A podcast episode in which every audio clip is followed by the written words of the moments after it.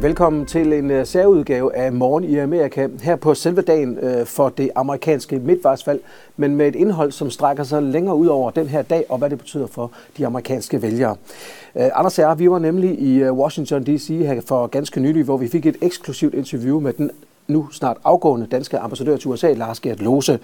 Øh, fordi han skal, grunden til at han er snart foranværende, det er, at han skal til Danmark og være departementschef som øh, eller han skal være departementschef i Udenrigsministeriet. Anders, inden vi går til selve interviewet og viser vores øh, ser det, mm. så skal lige have dit take på det her, fordi du har haft meget tæt kontakt til ambassaden, øh, både her øh, fra Danmark, men også da du boede i USA og, og arbejdede med kongressen i de nu seks år, som øh, mediet her har eksisteret. Hvor vigtig en rolle spiller det danske diplomati i Washington D.C. i det politiske miljø? Jamen, det er klart, altså øh, den rolle, som, øh, som Lars øh, har haft som ambassadør, og øh, før ham også tidligere ambassadør, det er jo først og fremmest at varetage danske interesser. Det gør man øh, først og fremmest ved at øh, have gode relationer til, øh, til Udenrigsministeriet og til nogle af de andre ministerier i, øh, i Washington, men selvfølgelig også have det til, til kongrespolitikere, især øh, i de øh, områder i USA, hvor at, øh, Danmark især har interesser. For eksempel sådan et sted som Massachusetts, øh, sådan et sted som Kalifornien, hvor vi blandt andet har store interesser i forhold til vindenergi. Det gør man i forhold til sådan et sted som, øh, som New Jersey, hvor vi har store interesser i forhold til medicinalindustrien osv. Så man, øh, man er til stede på flere øh, måder, og derfor er det også en, en ret stor øh, ambassade, en ret stor repræsentation, vi har af, af diplomater øh, i Washington, men også rundt omkring i, øh, i USA. Og øh, det er så der, at, øh, at Lars Lose så har været øverste chef i de sidste øh, tre års penge her. Og øh, det er en vigtig post. Altså, det er nok den tungeste ambassadørpost, øh, man kan, man kan have øh, set ud fra et, et dansk øh, ambassadørperspektiv. Så er det her nok det, det vigtigste øh, ambassadørskab. Øh, og, øh, og derfor kan man sige, nu nævnte du så også lige oplægget, at Lars sådan, så nu skal hjem og være, øh, være departementchef for Udenrigsministeriet. Det viser også noget om selvfølgelig, at det er, altså, den post, han, han kommer fra nu, er også en, som, øh, som er en post af en vis kaliber.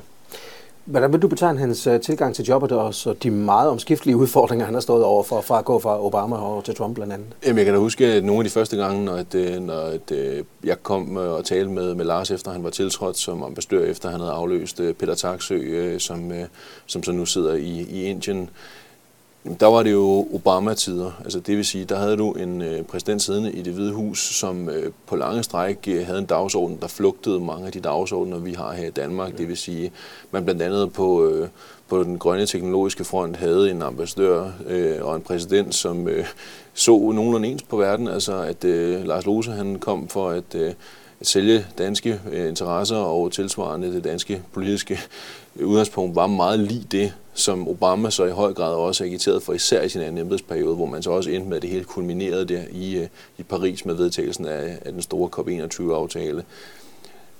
Det er klart, skiftet kan næsten ikke være større, og øh, altså, det er klart, at med Donald Trump har, har Danmark fået en, øh, en, en ny leder for, for en af vores vigtigste allierede, som ser væsentligt anderledes på tingene end, end forgængeren, for at sige det diplomatisk. Øh, det er klart, det har også betydet noget både for den øh, måde Lars Lose og for hans øh, kollegaer på ambassaderne rundt omkring også på konsulaterne i USA har skulle agere. For det første, fordi Trump han ser meget anderledes på den verden, som både USA og Danmark er en del af. Han ønsker ikke den samme, den samme aktive rolle. Øh, det er den ene del.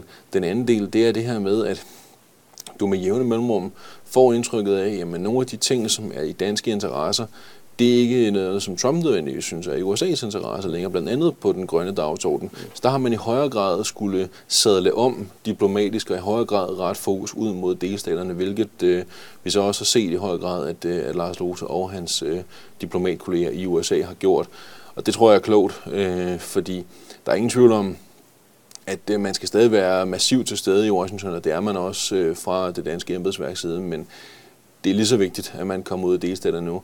Jeg synes også, det der er værd at nævne i forhold til måden, øh, vi har set øh, Lars Lose agere som, øh, som ambassadør, det er, at det her, han i høj grad nu er, øh, især den seneste tid, øh, blevet meget, meget øh, eksplicit i sin øh, kommunikation, øh, også med, øh, med folk, øh, altså almindelige mennesker, så at sige, at øh, han har været meget aktiv på sociale medier. Han er begyndt at være meget til stede både på Facebook, Twitter, Instagram og hvad det ellers hedder alle sammen. Øh, og på den måde være meget kommunikerende øh, ambassadør i forhold ikke bare til, til sådan nogen som os to, og i forhold til, øh, til andre politiske nørder og, og embedsfolk, men også over for almindelige mennesker. Altså i højere grad inkludere øh, folk i, hvad det egentlig er, man, man laver fra, fra diplomatiets side. Og der kan man sige, det, det er jo lidt det samme, som vi så Rufus Gifford gøre også i, i den tid, han var her i Danmark, og, øh, og det er jo noget, som, øh, som øh, i hvert fald som udgangspunkt er blevet, blevet godt modtaget. Jeg vil så sige en sidste ting omkring, øh, omkring Lars Lose, som jeg godt kan forestille mig øh, har været vanskeligt øh, for ham øh, og for hans kollegaer på ambassaden at det skulle forholde sig til. Det er det her med, at der ikke rigtig er nogen kontinuitet i Washington under Trump. Altså, det plejer jo gerne at være sådan, at man fra diplomatiets side i forbindelse med valgkampe, så bruger man sådan lidt tid på lige at, at, at sådan finde ud af, om okay, men det bliver så i det her tilfælde Hillary mod Trump. Så bruger man lidt tid på at øh, lære de her folks medarbejdere at kende, fordi at den vindende part som regel tager en masse af de folk fra kampagnen med ind i forskellige øh, funktioner i, øh, i en administration bagefter.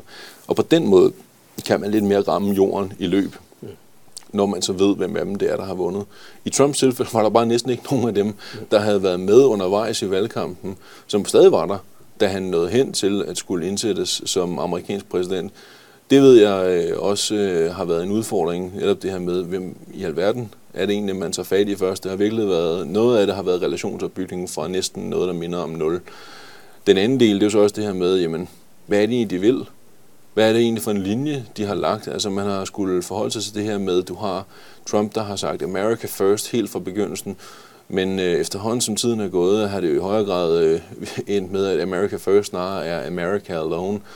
Øh, og så kan man så sige, at vi har så også set øh, undervejs i, i, i Trumps øh, snart to år ved magten nu, Danmark har været i fokus både positivt og negativt i, i både amerikanske politiske diskussioner og i amerikansk presse. Altså øh, fra at vi den ene yderlighed er et, øh, et socialistisk øh, utopia, hvis man spørger Bernie Sanders, og øh, tilsvarende, at øh, man ifølge blandt andet Trish Regan på, på Fox øh, nærmest øh, måtte få, øh, forstå, at øh, Danmark var værre end, end Venezuela, og det nærmest var sådan et kommunistisk helvede.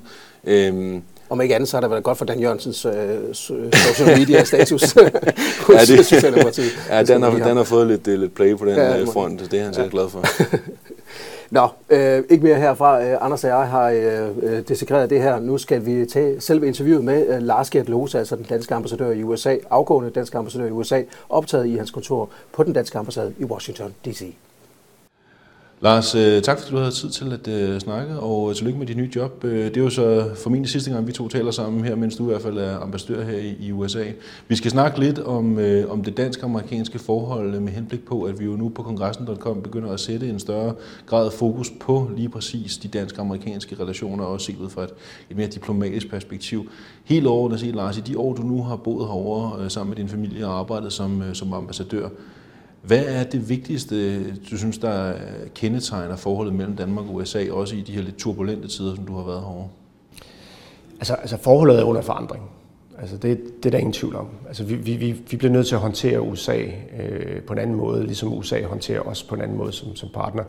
Og det er ikke kun Danmark, men det, det er ligesom Europa som sådan. Øh, der sker nogle ting i USA, nogle ting, som har været undervejs i lang tid, vil jeg sige mange år før, også før præsident Trump blev valgt. Øh, og derfor også vil være der selv, hvis præsident Trump forsvandt øh, i morgen. Det er hvad skal man sige, ønsket om at have en mere tilbagetrukken rolle globalt. Altså, vi taler meget om, at det amerikanske lederskab under afvikling, øh, præsident Trump, altså det har været på tilbagetog i lang tid. Altså helt tilbage fra Bush 43, Obama og nu øh, Trump. Det er simpelthen et ønske i den amerikanske befolkning. Protektionismen, altså handelspolitikken, øh, mere indadvendt handelspolitik, er også noget, der er bredt funderet i det amerikanske samfund, og i begge partier for den sags skyld. Demokraterne er jo traditionelt set det mere protektionistiske parti, hvorimod republikanerne normalt er det frihandelsorienterede parti, det er de så ikke længere så meget, som de har været. Så det er, det er også kommet til øh, for at blive. Ikke? Øh, der er ikke stor appetit på en federalstyret klimapolitik i USA. Øh, det vil heller ikke ændre sig fremover. Øh, så, så, så mange af de her ting, det er noget, der er kommet for at blive, men som, som, som ændrer på forholdet øh, til USA. Hvad, hvad, hvad gør vi så ved det? Hvordan kommer det til at udspille sig i årene fremover, øh, når vi skal forholde os til det? Altså uanset hvad der sker lige nu i USA, og som har været undervejs i et stykke tid, og vil også vil være, som jeg lige har sagt, så er der ikke rigtig noget alternativ til den transatlantiske alliance, når vi taler om sikkerhedspolitikken for eksempel. Altså USA er stadigvæk øh, øh, garantien for vores sikkerhedspolitik i Europa, vil være det i al overskuelighed øh, fremtid også. Og kommercielt er jo øh, Europa og USA de to største markeder globalt set, øh, og vi bliver nødt til at samarbejde om den globale frihandel øh, fremadrettet også, fordi hvis vi får sprunget systemet i luften, som vi jo har brugt 75 år på at bygge op efter 2. verdenskrig, så bliver det ikke en transatlantisk alliance, som bygger de nye systemer. Det bliver lande som Kina og, og, og nogle af de, de, de up-and-coming økonomier i årene fremover. Så vi har en kæmpe interesse i samarbejde, selvom det er svært lige for tiden. Fordi der er jo mange dagsordner, hvor vi ikke er enige på. Klimapolitikken er en af dem og bestemt også handelspolitikken, øh, og så kan vi diskutere øh, en masse andre ting. Så vi skal ind på en bane, øh, hvor vi har en, en, en, en, en meget tæt dialog med USA om, hvordan håndterer vi det her forhold fremover. Der er nogle ting, vi ikke er enige i, øh, og det skal vi være klar på i forhold til USA, også klimapolitikken for eksempel. Handelspolitikken er en anden. Altså det der med at gå bilateralt, det, det synes vi jo er trist, og vil også ramme USA på, på i hvert fald mellemlang og lang sigt. Øh. Og så skal vi ind og forklare, hvorfor det er USA's interesse at samarbejde med os fremadrettet også. Øh, det, det, det perspektiv er ikke stærkt lige for tiden, lad mig sige det på den måde, og det skal vi ind og dokumentere. Altså, jeg synes måske selv, at vi, vi, vi i mange år har taget den transatlantiske alliance for givet. Ikke i den forstand, at, at vi har udnyttet USA øh, overhovedet ikke, men vi har ikke dyrket den transatlantiske alliance. Det har været et problem både på amerikansk side, men også, også på europæisk side. Øh, det har bare været der. Vores institutioner, WTO, Frihandelsorganisationen, NATO, vores sikkerhedspolitiske organisation, Bretton Woods-institutionerne, Altså, vi har ikke fået reformeret dem i tide, øh, både i vores egen interesse, men også i amerikanske interesser. Nu er vi så et sted, hvor der sådan set på begge sider øh, Atlanten, han har sagt, er mange folk, som har svært ved at se værdien i de institutioner, vi bygget op. Og det bliver vi knæme nødt til at gøre noget ved øh, fremadrettet, og det kan vi kun løse i den transatlantiske alliance. Så vi står altså et sted, hvor vi på den ene side er udfordret, det er ikke nogen hemmelighed, øh, og det vil alle være enige, øh, enige i, os herover, men hvor der ikke er noget alternativ til det samarbejde, som vi har øh, og, og skal udvikle. Og det, og det er den store udfordring, vi kommer til at stå med i årene fremover, uanset hvem der er præsident i USA. Mm. Hvordan er I, er I begyndt at agere anderledes, begyndt at orientere jer mere mod delstaterne også, efter, som den dysfunktionalitet, som i høj grad præger Washington og Capitol Hill i særdeleshed, er I så i høj grad også øh, som ambassade og som diplomater begyndt at orientere jer mere i retning af de enkelte delstater og finde ud af, hvordan vi bedre så kan varetage danske interesser i for eksempel vindenergisammenhæng i stater som Massachusetts og Kalifornien og Texas? Ja, helt klart.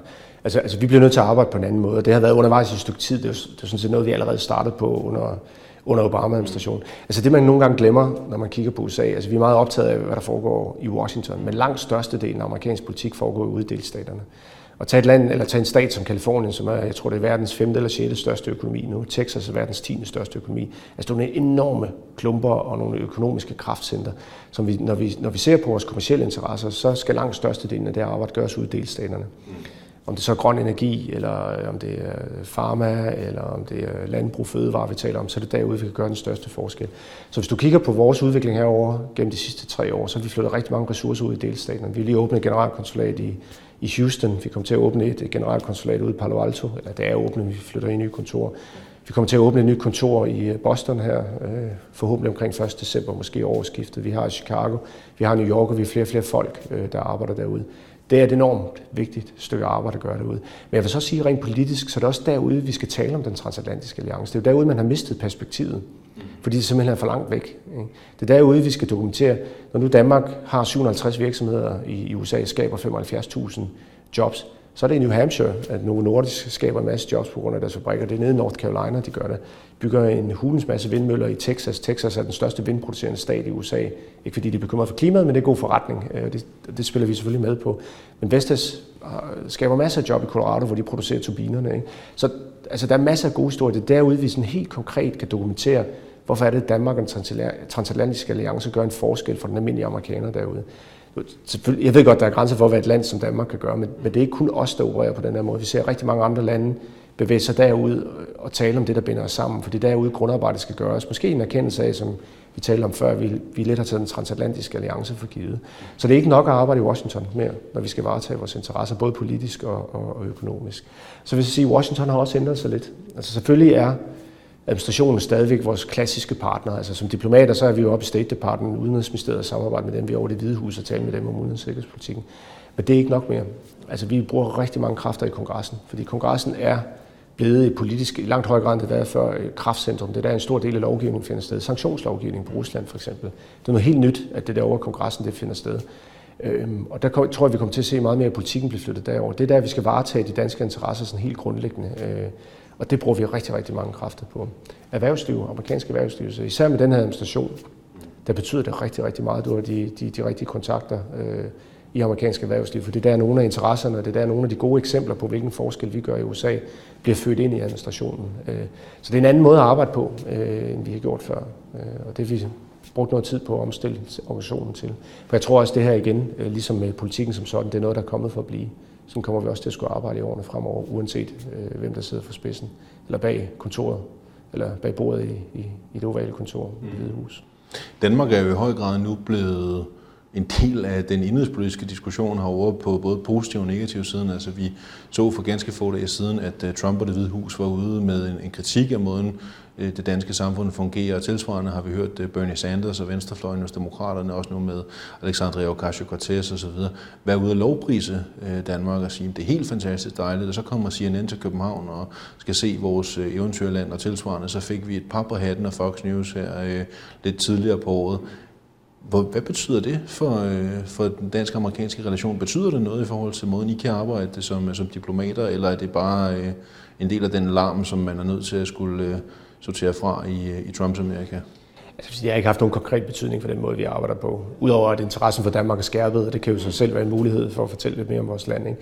Men jeg siger, det, det, det er en vanskelig balancegang, fordi altså, vi har ikke nogen interesser i de to yderpoler. Altså, vi har ikke nogen... Altså, altså, altså Fox News, eller Fox Business News, øh, og Trish Regan og hendes ja. indslag var jo gaklået, altså for at sige det helt øh, lige ud. Ikke? Og, og den rapport, som det Hvide Hus sendte ud i, i sidste uge, øh, var heller ikke en færre beskrivelse. Altså det var det var et politisk stykke, øh, stykke arbejde, der var lavet til, til, til, til indrigspolitisk brug, om man så må sige. Øh, det havde ikke særlig meget med virkeligheden at gøre. Øh, nu har de jo så været ude i nat og korrigere og slå fast, at Danmark ikke, og de nordiske lande i øvrigt ikke er socialistiske lande, øh, fordi vi har selvfølgelig brokket os over øh, de ting, øh, der foregår. Altså, vi har ikke nogen interesse i at være en del af den der, den der valgkamp. Ikke? Så de får selvfølgelig portrætteret et, et helt skævt billede af Danmark og hvad vi er for et land. Øh, fordi vi er ikke et socialistisk land. Altså, vi har en stor velfærdsstat, men vi har en meget, meget, meget liberal, velfungerende markedsøkonomi, som på mange måder er mere liberal end den økonomi, vi ser i USA.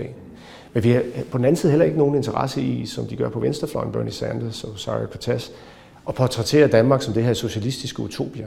Øh, fordi det skræmmer en hulens masse amerikanske virksomheder væk. Ikke? Fordi de, de, de tror jo, at vi er et halvkommunistisk land på, på, på randen af øh, kollaps derude. Ikke?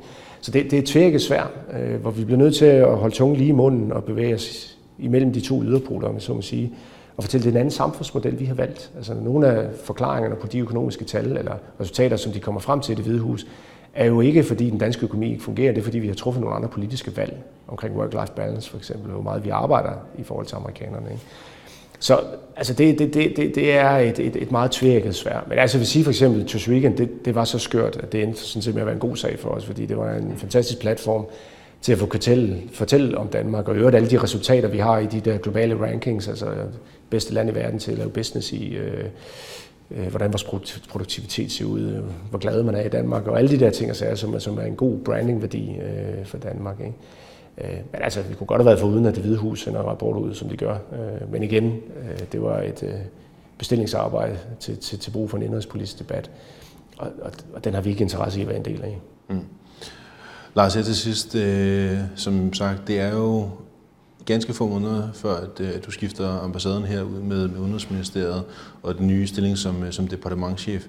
Hvad er det vigtigste, du tager med dig tilbage her fra Washington i forhold til erfaringer, du har gjort dig øh, omkring den udenrigspolitik, som nu begynder at forme verden også, øh, som du fortsat skal arbejde med, bare som departementchef derhjemme nu? Jamen, altså, altså du, når, når du lever dit liv i Washington og arbejder i Washington, i, altså jeg sad halvandet år under Obama, og nu så sidder halvandet år under, under Trump, og du kan virkelig mærke skiftet.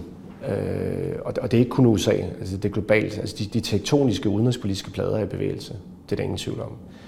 Og det er en kæmpe udfordring øh, for et land som Danmark, øh, som er et lille åben økonomi, øh, åbent land i øvrigt, som er afhængig af et internationalt regelbaseret samfund øh, og samarbejde øh, for at skabe den ro, som gør, at vi kan manøvrere globalt. Øh, det vil vi jo ellers ikke kunne. Og, og der ændrer arbejdsvilkårene så. Altså, vi skal, vi, skal, vi skal arbejde på en anden måde, vi skal tænke på en anden måde. Øh, politikken har simpelthen forandret sig. Der er nogle ting, som vi har taget for givet, som vi ikke længere kan tage for givet. Og det lærer man på den hårde måde, øh, når man arbejder med USA i de her dage. Altså, altså jeg har arbejdet al min tid i udenrigstjenesten, er det næsten 22 år, har jeg arbejdet med USA. Uanset hvilken position du har haft derhjemme, har de jo altid spillet en rolle. Det har altid været hvad skal man sige, den, den stjerne, du kunne navigere efter, med så må sige. Det kan godt være, at man er uenig med administrationen og nogle ting, hvor vi ikke er enige, men, men det har ligesom været stabilitetsankret i, i rigtig mange ting.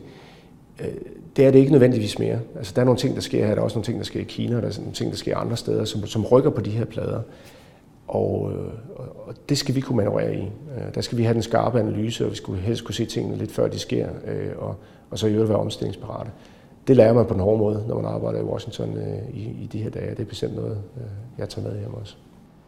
Lars, tak for snakken, og øh, held og lykke med din nye job. Tak skal du Ja, et øh, behageligt og øh, interessant interview med mm. Lars Gerdose. Øh, ham kommer vi sikkert til at høre en del til nu, når han snart sidder i Udenrigsministeriet, Udenrigsministeriet også. Ja. Anders, lige her til sidst, din vurdering. Hvad er det så for en opgave, han overleverer til den, øh, den endnu ikke navngivende øh, ambassadør øh, overtager i øh, DC? Jamen, det er en øh, opgave, som øh, helt øh, enkelt, men alligevel meget komplekst går ud på at, øh, at fortsætte den forandringsproces, som der er. Altså den her omsadling, som, øh, som Loser og hans folk er i gang med nu, netop det her med, så længe du har Trump, så har du en amerikansk præsident, som har en meget anden dagsorden end, end den, som er den danske. Øh, og hvordan du så bedst varetager danske interesser, er tydeligvis ved at øh, være til stede ude i delstaterne og i højere grad øh, have dine relationer til, øh, til guvernører, til senatorer og til, øh, til medlemmer af, af huset også. Så den proces øh, skal fortsætte. Jeg vil så sige, jeg tror også, det vil være klogt for den, øh, den nye ambassadør, som, øh, som skal afløse Lars Lose, at fortsætte den her øh, meget åbne øh, kommunikationsstil. Det ser i hvert fald ud som om, at det er noget, folk har taget godt imod indtil videre. Det tror jeg er klogt at, øh, at blive ved med. Og så må man sige, en udfordring, som man også øh, skal håndtere, det er lige præcis det her også øh, med, at, øh, at Danmark nu pludselig er blevet noget, som man diskuterer i, i politiske, øh, både positive og negative retninger, øh, på en måde, man aldrig nogensinde før har gjort det i USA. Altså, både du og jeg, øh, alle de gange, vi har været derovre, så har man tit stødt ind i, øh, i den her med, hvad er Danmark egentlig, eller når man, det er en del af Sverige, altså alle de der dårlige jokes og isbjørne i gaderne osv., ja. de findes jo nogle gange, altså jeg kan da huske, at sidste gang vi to var i, i New Hampshire, var der en, der troede, at Danmark var en del af Holland og sådan noget. Altså, det er egentlig mest for at illustrere, at det er normalt ikke os, der er i fokus, øh, og med grund i øvrigt, kan man sige, i, øh, i en amerikansk politisk øh, kontekst. Og det er vi kommet lidt nu, øh, som jeg sagde før, både på positiv og negativ fronten. Og der tror jeg egentlig, at den nye ambassadør vil øh, øh i hvert fald tilstræbe, det vil i hvert fald være øh, klogt, tror jeg, at prøve at finde ud af, hvordan man ligesom kan få tæmmet det igen. Altså ligesom få Danmark lidt ud af den der politiske kampplads, fordi Jamen, det, er sådan øh, jamen, det er lige præcis det, fordi ja. det er egentlig ikke rigtig vores interesse. Nej, at være ude på de det her med, at det på den ene side kan det skræmme nogen væk, hvis ja. man øh, ikke har lyst til at, øh, at øh, skulle arbejde med noget, som ifølge Bernie Sanders er et eller andet socialistisk utopia, og på den anden side kan det også skræmme nogen væk, hvis man køber Trish Regans pointe om, at vi nærmest er værre end, end Venezuela. Så det der med måske egentlig at få, få tingene lidt øh, tilbage, altså få Danmark lidt ud af, af det spotlys, som vi pludselig er endt i, den her indrigspolitiske øh, kontekst, få os tilbage øh, til, til, hvor vi plejede at være, hvor vi sådan fløj fint og godt under radaren og var gode til at bygge legoklodser og, øh, og lave vindmøller, og ellers var hjemlandet for Hans Christian Andersen. Altså det, det er nok det, vi har bedst interesse i, både diplomatisk og øvrigt også erhvervsmæssigt, at, at vende tilbage til. Så det tror jeg vil være en af de ting, som øh, Loses afløser skal, øh, skal fokus på, og det er jeg sikker på, at de også kommer til at have således øh, givet videre helt øh, gratis her i Morgen i Amerika. Det var alt for nu i den her særudgave af vores program. Uh, husk, at vi er tilbage med masser af programmer, masser af analyser og perspektiv efter midtvejsvalget. Tak for nu, og på gensyn.